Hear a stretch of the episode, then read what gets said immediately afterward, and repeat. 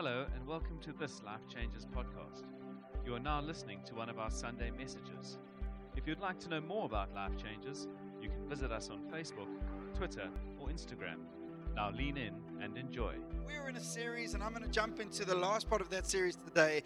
And Gabe asked me to share a few things, one or two things I've mentioned at the other congregation. So if you've heard them a little bit, I apologize. But just to bring clarity, why are we speaking about this, how to build a nation? Here's the answer. We don't have the answer, and we never had it even when we started preaching the series. All we're trying to know is what God loves is He loves faith. What God responds to is He responds to faith. What God calls us is a community of faith. What He loves is when we rise up in faith amidst adversity and trial, and we posture ourselves and position ourselves in faith. You know, every book that Paul wrote in the New Testament, there was always a pastoral concern. He had a concern about where the church was at. He was a concern about the theologies that were infiltrating the church. He had a concern about the direction of where the church was going. So he would write the book of Ephesians to speak into that. He'd write into Galatians to make sure that law didn't become the big thing again, that grace would be held onto. He always had a pastoral concern. And sometimes when we do a series, we do it because there's a pastoral concern. And my pastoral concern was that people were allowing voices of negativity to grip with fear, and Christians were walking around full of fear, but saying faith. We can't be that. We've got to position ourselves under His word and in the light of His promises to say, God, what does it look like in these times? There's a description for times like this in the high societies of the world. They call them VUCA times. Has anyone heard that term before? Times of vulnerability, uncertainty, complexity, and ambiguity. Explain everything what goes.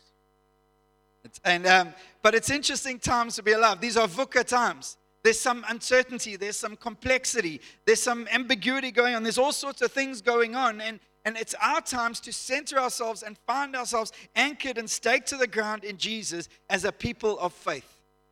That's what we're trying to do at this time. It's interesting times to be alive. There's new normals everywhere. I was traveling with my boy the other day. And he said, "Hey, Dad, that's lit." I'm like, "Lit up? Light, lit? What are we talking about? That's cool."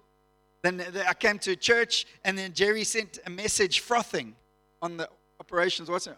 Like, has he got rabies? I mean, or is he okay? And he's just very excited, apparently. It's a new world we live in. It's all these things. It's an interesting time to be a Christian. It's an interesting time to be a South African right now. It's an interesting time to live in Cape Town, when the army are invading areas and suburbs where friends of mine live. It's an interesting time to live. There were these people that were commended a long time ago about the sons of Issachar. They were these tribe, that the smallest tribe that joined David's army. Only about 200 men that came with their families to be a part of the army. And they were pronounced as the people, and they were commended for being a people who understood the times.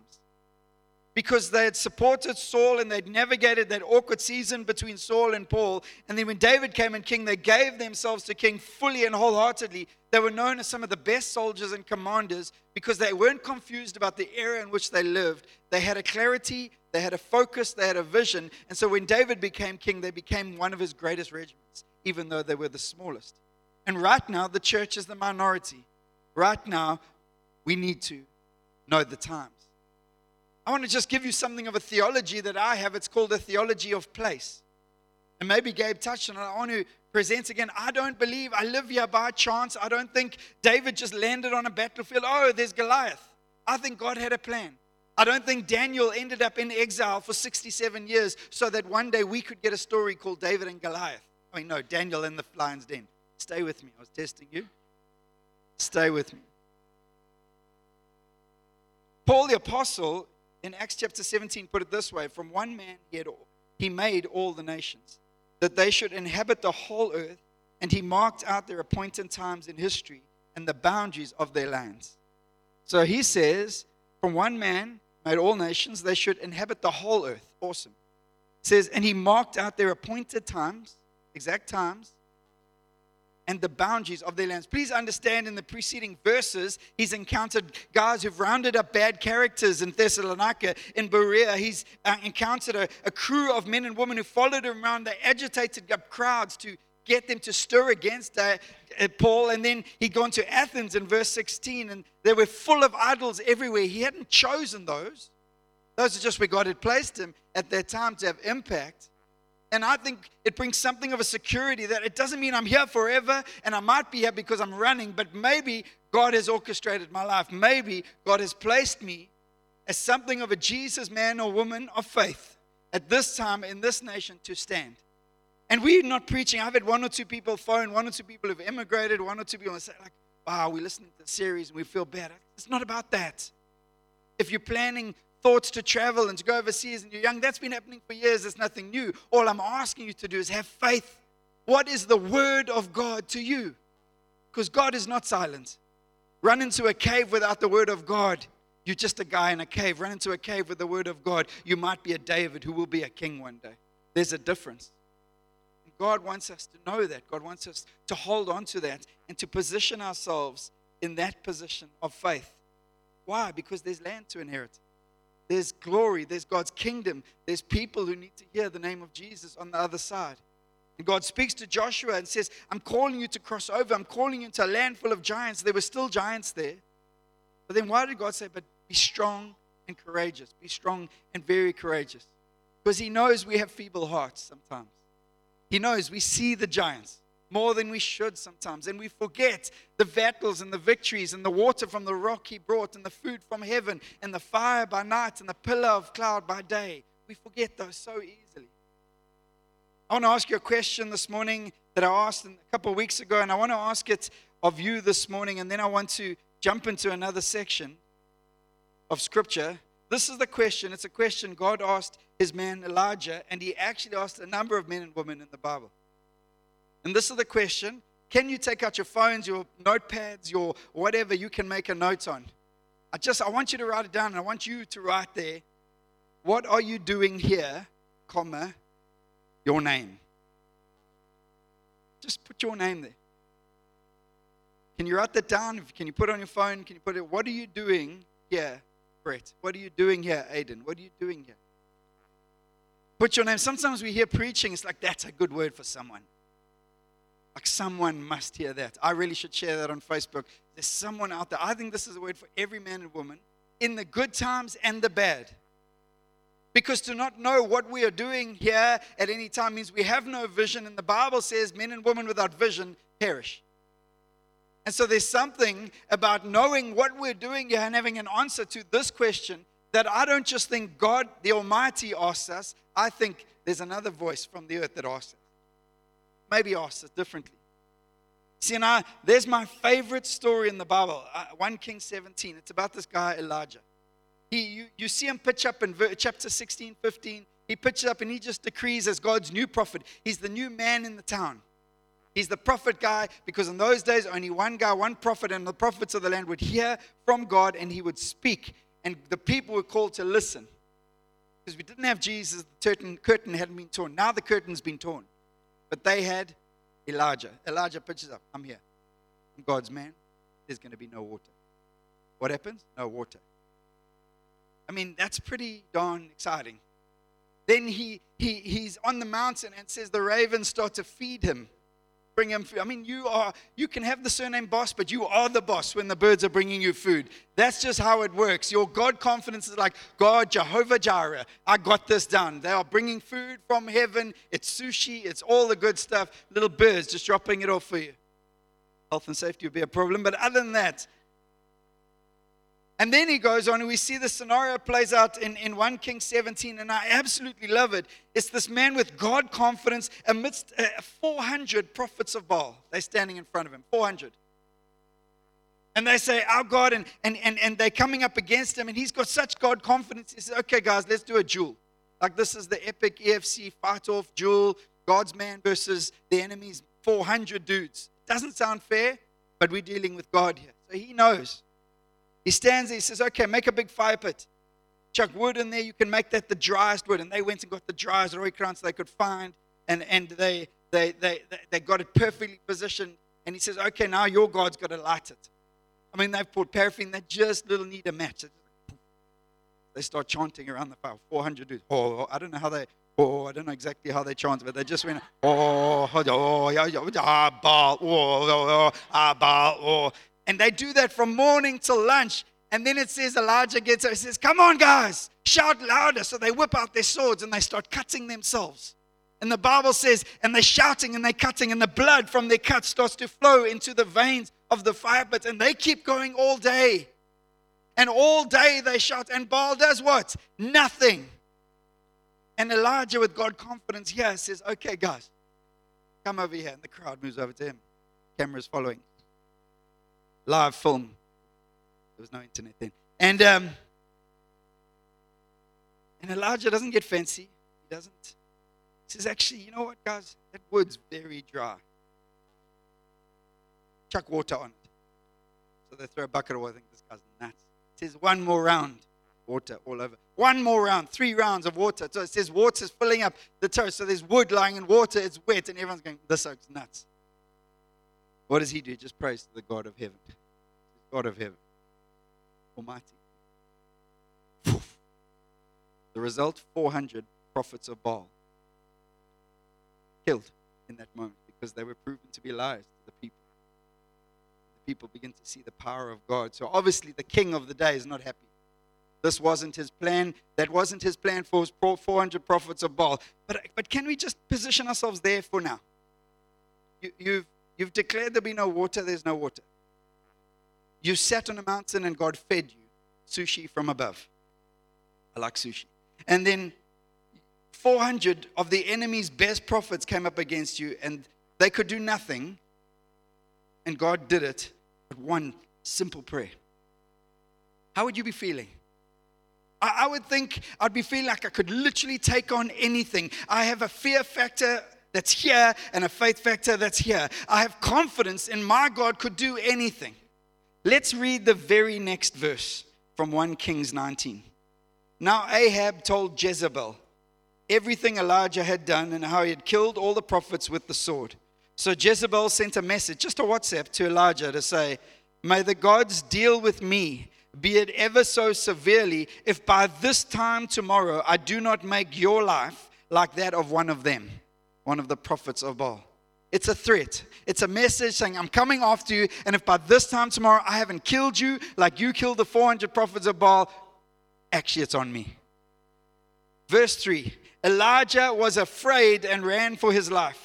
When he came to Beersheba in Judah, he left his servant there. While he himself went a day's journey into the wilderness, he came to a broom bush, sat down under it, and prayed that he might die. I've had enough, Lord, he said. Take my life. I am no better than my ancestors when he lay down under the bush and fell asleep. All at once an angel touched him and said, get up and eat. He looked around, and there by his head was some bread baked over hot coals and a jar of water. He ate and drank and lay down again. The angel of the Lord came back a second time and touched him and said, get up and eat, for the journey is too much for you. So he got up and ate and drank. Strengthened by the food, he traveled 40 days and 40 nights until he reached Horeb, the mountain of God. There he went into a cave and spent the night. See, that's what men do when they get full of fear. They run to caves. They're called man caves. They make them nice. They put TVs in there, little Xboxes. They're called man caves. He went in there and spent the night. The Lord appears to Elijah. That's what it says. And the word of the Lord came to him. What are you doing here, Elijah? When God speaks, it's an important thing, and a prophet knew that. And he thought he could run from God. He ran to a cave, but he couldn't hide.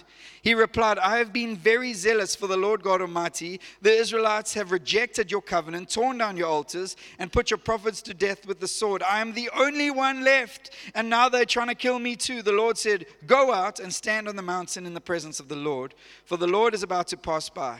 Then a great and powerful wind tore the mountains apart and shattered the rocks before the Lord. But the Lord was not in the wind. After the wind, there was an earthquake, but the Lord was not in the earthquake. After the earthquake came a fire, but the Lord was not in the fire. And after the fire came a gentle whisper. When Elijah heard it, he pulled his cloak over his face and went out and stood at the mouth of the cave. Then a voice said to him, what are you doing here, Elijah? He replied, I have been very zealous for the Lord God Almighty. The Israelites have rejected your covenant, torn down your altars, and put your prophets to death with the sword. I'm the only one left, and now they're trying to kill me too. God speaks to him and says, go back the way you came and go to the desert of Damascus when you get there. And God begins to speak to him and challenges him to go back. I just want to take that picture. The day before, Elijah, 400 prophets of Baal, fire over wet wood. I mean, most of us would just take a good fire on a good day with firelighters. He gets wet wood to burn because God is with him. His confidence would be here. There's something about having confidence in our God that's important. It's called faith. It's called faith. It's not this worked up confidence. And the very next day, he gets one message from Jesse. And Jesse sends a WhatsApp where Jesse gets a message to him, says, I'm coming after you, and in one day I'm going to get you. And one little Jezebel chases him out into a cave in the middle of a desert that he lies under a broom bush and says, I want to die. I'm like, how do you get from there to there? No, it happens very, very, very easily. Gabe spoke about Jonah 2 weeks ago. No different. No different. God asked him the question, what are you doing? I see psychologists would call it fight or flight. Some of us learn to fight. Mr. McPherson can throw a punch or two. I'll take him, but he's learned a few things. And he knows how to fight, so he'll probably fight. Others respond. I've got a 10-year-old who likes to fight. He's the smallest of everyone in the world, but he'll take on anyone in the world. That's his nature. He's learned that. It's the way, I don't know, circumstance, situations, environments have taught him that. My 8-year-old, I'm hearing them wrestle one day on the trampoline, and Judah is smashing his 2-year younger brother who's much bigger than him and says, his younger brother shouts out, Judah, leave me. I'm a lover, not a fighter. He's learned that fighting is not his way. He's going to do the other way. But psychologists call it fight or flight. The Bible calls it fear or faith. And we've got to get in a posture, and it starts in here. I can posture my body, but my heart can be running for the mountains.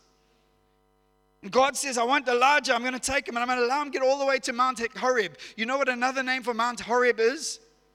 Sinai, a place where God's glory came. He says, I need you to go to my presence. And I love in Isaiah 55, the prophets, he's talking about a whole bunch of things, saying the enemy's coming. And for the first 7-8 verses, he's going, the enemy's coming. And I love the way the Passion Translation just stops there and says, pause in his presence. I think we've got it somewhere. It says, pause in his presence. No, I need you to pause. I need you to posture yourself. And then he starts to speak the promises of God into the circumstance and the situation. But I want to ask that question of you today, as I've asked that question to myself, what are you doing here? See, there's two potential emphases. Sorry, English teachers. What are you doing here, Elijah? That's the one the enemy asks you. Says, you in South Africa? What are you going to do, Mr. McPherson? What are you going to do, Tim? In South Africa, what are you going to do at this time, Billy? What are you going to do? You're not president. You're not a CEO, Lonnie. You've not got billions you can turn around. What are you going to do? And then there's another question that comes that God the Father and the enemy asks, what are you going to do? What are you doing here? Now, I believe that God can settle that and give me clarity and understand God has moved my steps. And years ago, I never thought I'd live in Cape Town. I live in Cape Town and I have a kid who's more Afrikaans than English because God placed us in Cape Town. And when his brothers come at him, he tunes them, lost my 8. And when we're watching Sharks versus the Cheetahs, he shouts for the Cheetahs. Why? Because God orchestrates the steps of his people and his exact times and exact places. Why? Because he wants his glory. And it's not going to come by the thunder and the lightning and the clouds. It's going to be the little whispers where we reveal that God speaks. That's all I'm trying to posture you. And these questions come as, what are you doing here? And if you think, well, I can do nothing. Well, yes, you're right, but there is a God in heaven, Elijah, who could sorted out 400 prophets of Baal. You didn't do that. And one message from Jezebel. What messages have you received the last week, the last month? What Facebook messages have put fear inside you? Share. What? WhatsApp groups. I hate street WhatsApp groups. I'm just confessing, if you're in like the neighborhood watch, I hate them. My one was a problem, so I'm off it. And I told them why. So I don't need someone sending me messages. So even though they're not it, God will use other voices to be a Jezebel to my ears. My position is one on my knees before the God of heaven, before the only one who can actually do anything. And say, God, I can actually do nothing. But when I am in you, what are you doing here? See, I'm not here. I'm an ambassador of the King of Kings. I have the Spirit of God inside of me. We were talking with my kids yesterday in the car, explaining that we have God inside of us. That's what I am doing here. And God asks Elijah, and he says, Elijah, do you remember what happened 40 days ago? And now you're in a cave. What are you doing here? I didn't bring you here. You're running. It's called rebellion. You know what the Bible says about rebellion in Psalm 68? The rebellion says he'll add the lonely into families. Very next line, the rebellious will live in a sun-scorched place. Where does Elijah run? He runs to a desert. Man does it all the time. Sin makes us do it. Fear makes us do it. You know why fear is a problem? Fear is a problem because the Bible says that where the Spirit of the Lord is, there cannot be fear. So when I keep positioning myself in the presence of God, fear leaves. I don't have to make it flee. I don't have to beat it away. I don't have to bind it out of Cape Town. I don't have to do any of that stuff. I don't have to pour oil over myself. I just have to be in the presence of God.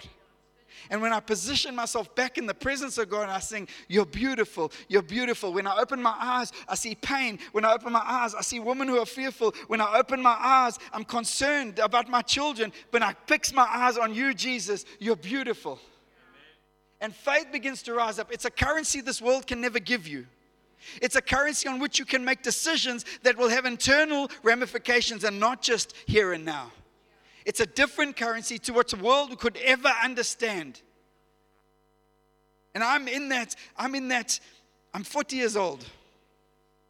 It's been taking a while to, I've had a slip disc this year, which reminded me I'm 40 years old. It happens, apparently.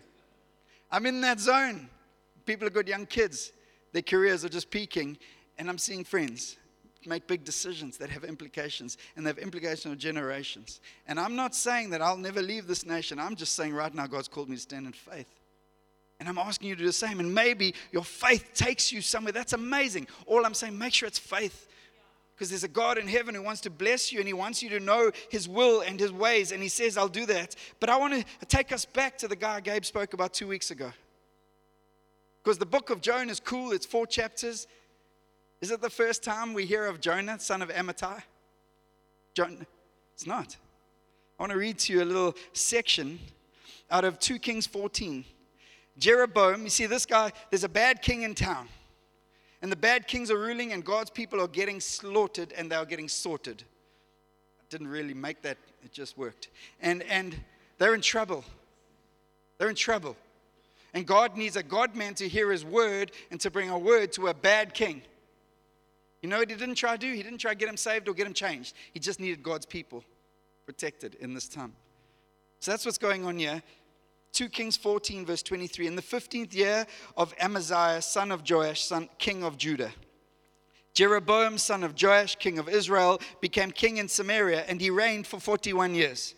He did evil in the eyes of the Lord and did not turn away from any of the sins of Jeroboam, son of Nebat, which he had caused Israel to commit. Let's just stop there. He did evil.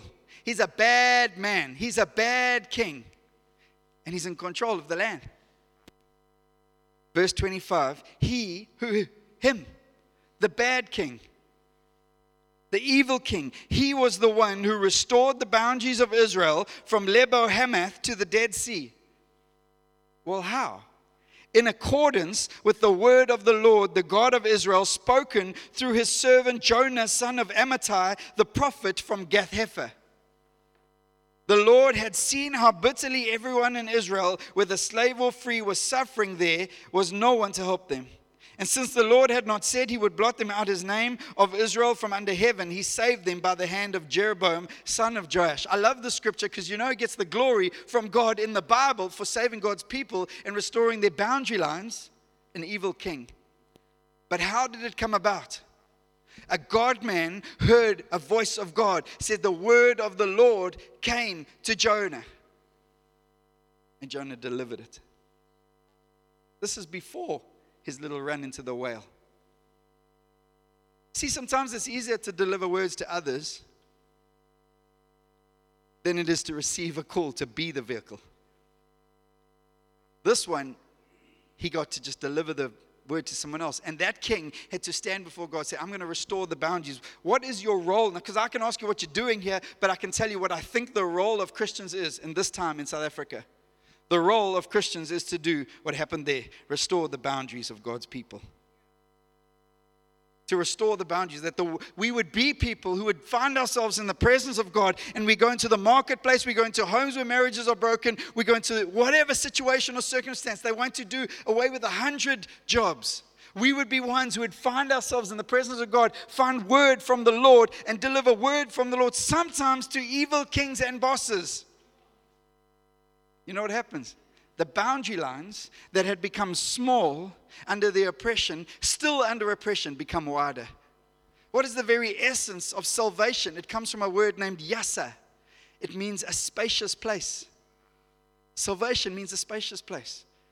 See, we can live in oppression because we operate under a different currency, a currency of faith that positions myself in the presence of God amidst the chaos of our world. And in that currency, I begin to operate, I begin to live, I begin to function with my finances, my time, my energy, my resources, whatever it is. When I place it in that currency, God begins to work. And God can speak and God can use Jonah, a guy who after this becomes a coward who runs because of prejudice in his heart. God used him to deliver a word so an evil king would restore the boundary lines to God's people. When we walk into homes where marriage is chaos, you know what you can do? Because of a word from the Lord, you can restore the boundary lines. In people's lives, they've been abused and broken and walking around fearful. No, you restore the boundary lines. Just one word from God. Doesn't say it was a profound word. It literally doesn't tell us much about the word. It just says Jonah delivered the word. And in the last 5 minutes, I want to give you, how do you process? Because the question I'm getting asked is, well, how do I know I'm supposed to live here? How do I know I'm not here out of rebellion? The Bible, I actually don't know your will of God story. It's the question I get asked by most believers. I said, how do I know what the will of God? Should I marry him? Shouldn't I? I'm not looking at Taylor for any specific reason at all. I'm not saying she asked me that. And don't turn the mic off, Eds. And but it is a big question. I've said it many times, but I've got 4 letters I've written to myself. They're not for anyone else. They're not for Candace. They're for me. They're letters when I made big decisions in my life. I wrote a letter to myself to remind myself what I needed to remind myself, which was the word of the Lord had spoken. The Lord had spoken. You don't need many. It's not every day. What color socks should I wear today? I think he lets you choose. But where you should live, who you should marry, what you should give your energy, your time, your finances, your resources to, you need to hear God. And here's what the Bible says about that process. It's not complicated. He says this in Romans 2, do not conform to the patterns of this world, but be transformed by the renewing of your mind. Then you will be able to test and approve what God's will is, his good, perfect, and pleasing will. What do you want? I want the good, perfect, and pleasing will of the one who made this earth, because I can make 1,000 decisions on the earth, but I'd rather have the will of the one who made it, who is my Father. I want his will that is good, perfect, and pleasing. Might not always seem good, perfect, and pleasing to me, but it always is for me. And when I tell my son, don't run across the road, he wants to get to the other side. I'm saying, don't. Why? Because I have a will for him that is to stay alive, to live longer. And we're not always good with this. And then it says, well, how do you pull it back? So it says, it lands in a good place. It says, but you can test and approve what the will of the Lord is. If you need to test and approve what the will of the Lord is, whether you should be living here or living in an island somewhere, I don't know, but test and approve if you want the will. It says, how do you do that? It says, do not be conformed by the patterns of this world, but by the renewing of your mind. Oh, we can do those things. Yes, you can. Do you know what a conformer is?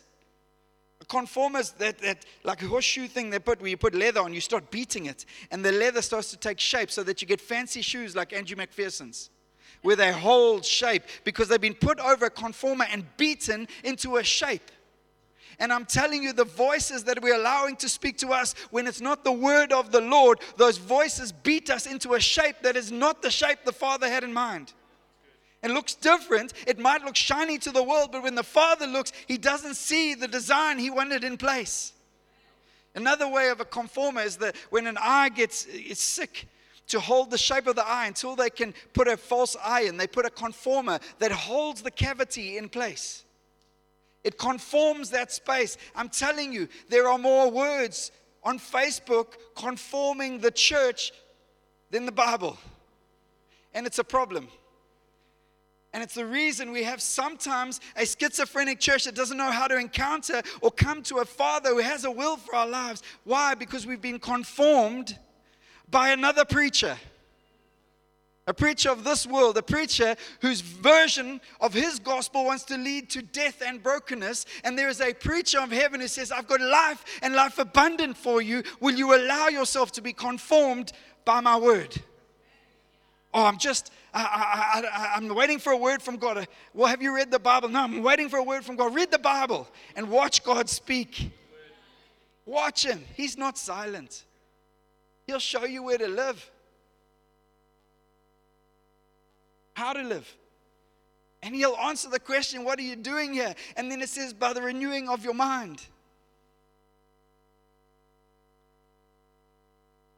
There's many things that are fashioning our minds and conforming our minds. And I'm telling you, want to hear the voice of your Father? Renew your mind in his presence. The problem is what we do is then we go, hey, Brett, Pastor Brett, I'm just going to sit. This is what's happened in my life. Make a call. He says, his nonsense. His job's not to do that. Please don't put that on him, on me, on anyone else. I'm not God. We keep running to prophets because we see Jonah and we see these guys. No, yes, there are gifts of prophets, but I'm telling you, God's given us something even greater. It's called his Spirit that's inside of us, that leads us, that speaks to us. And every single believer who's been washed by the blood of Jesus has access to that place. And the Bible says, if you would not be conformed, if you would renew, and if you would pour yourself before that place, he will speak and you can test and approve. We got one or two scientists in the room. They know what it means to test and approve. Test and approve what the will of God is. Young people making big decisions in your life. Long for the will of God. There's only one thing that sustains. Not a trust fund, not an education system. It's not the promises of government, of any government. There's only one thing that will sustain into eternity. It is the blood and love of Jesus and the will of a glorious Father above. It's the only thing that sustains.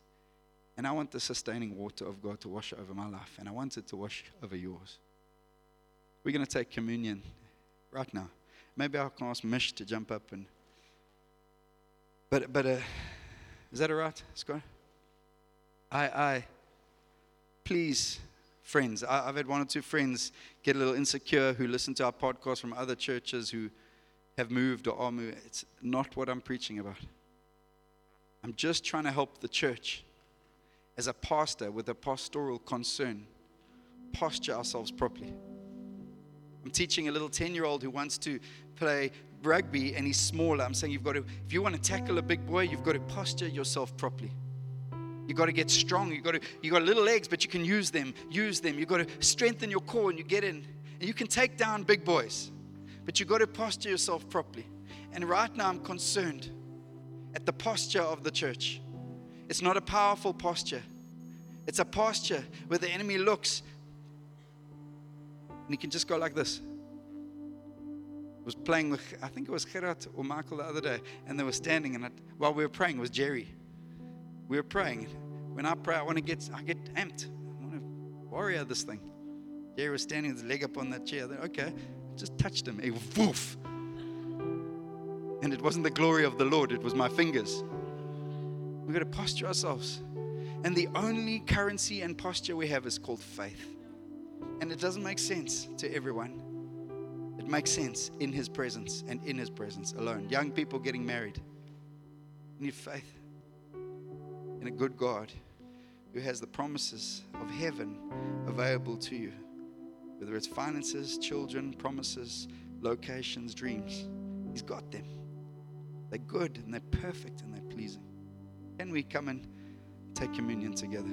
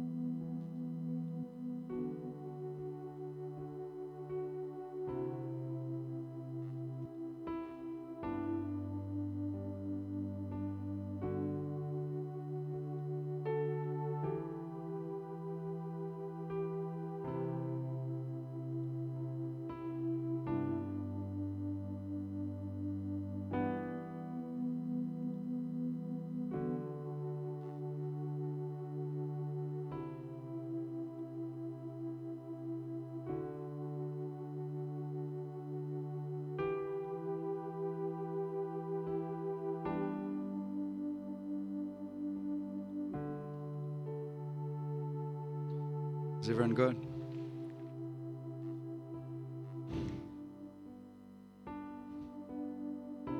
This week we get to feast and to pray for miracles. Not because of anything other than this blood and this body that was broken and bruised. There's no other way to faith, actually, than to stand in awe of this sacrifice. There's no good decisions. We don't have a gospel of principles. No, there are helpful ways. But our gospel is a gospel of faith. It doesn't make sense to everyone. It makes sense to those who've encountered Jesus. And Jesus, as we drink of these emblems that remind us of your body that was broken and your blood that was poured out,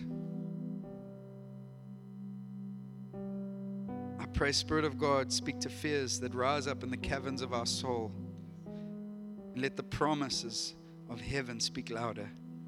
Let the blood that speaks a better word sing over hearts and anxieties and fears now.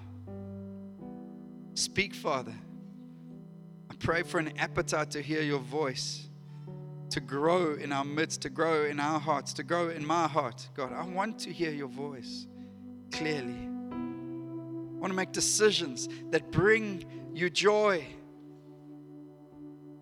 I want to walk in your will, because I honestly believe it's the only way that I will be sustained in all seasons, all trials, all challenges. So as we drink of this wine juice as an emblem of your blood and eat of this body, we're reminded there is no one like our King. There is no one who comes even close. We love you, Jesus. We thank you. We praise you, King.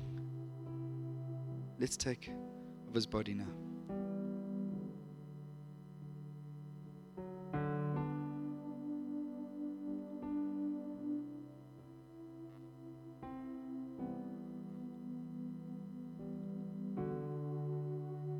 Just while eyes are closed, if that's all right, the early church believed, and I believe, as we gather in faith and we take communion, Jesus is here. He's with us. Maybe you need healing from the damage of anxiety. Maybe your body needs healing. Maybe your mind, to be renewed, actually needs healing. I want to testify of a God who heals.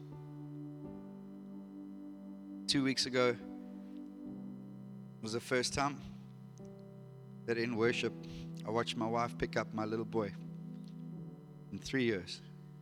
Because for 3 years she's had pain and brokenness. But God is a healer. God moves. And to see the surprise on a little 6-year-old boy's face, who's actually not been picked up by mom for years because of pain. I want to tell you, God is faithful. He's kind. He's not going to take away the 3 years, but he will be with you. He'll never leave you. And then he'll move his hand, or he'll speak, or he'll touch. And healings begin to happen. And I asked Jesus, would you heal bodies and hearts and minds and thinking processes in this room? I ask Jesus right now, would you restore us to your design? God, just so that we would be sons and daughters positioned in faith to hear you, to see you, to know you as we are loved by you. We thank you, King. We worship you.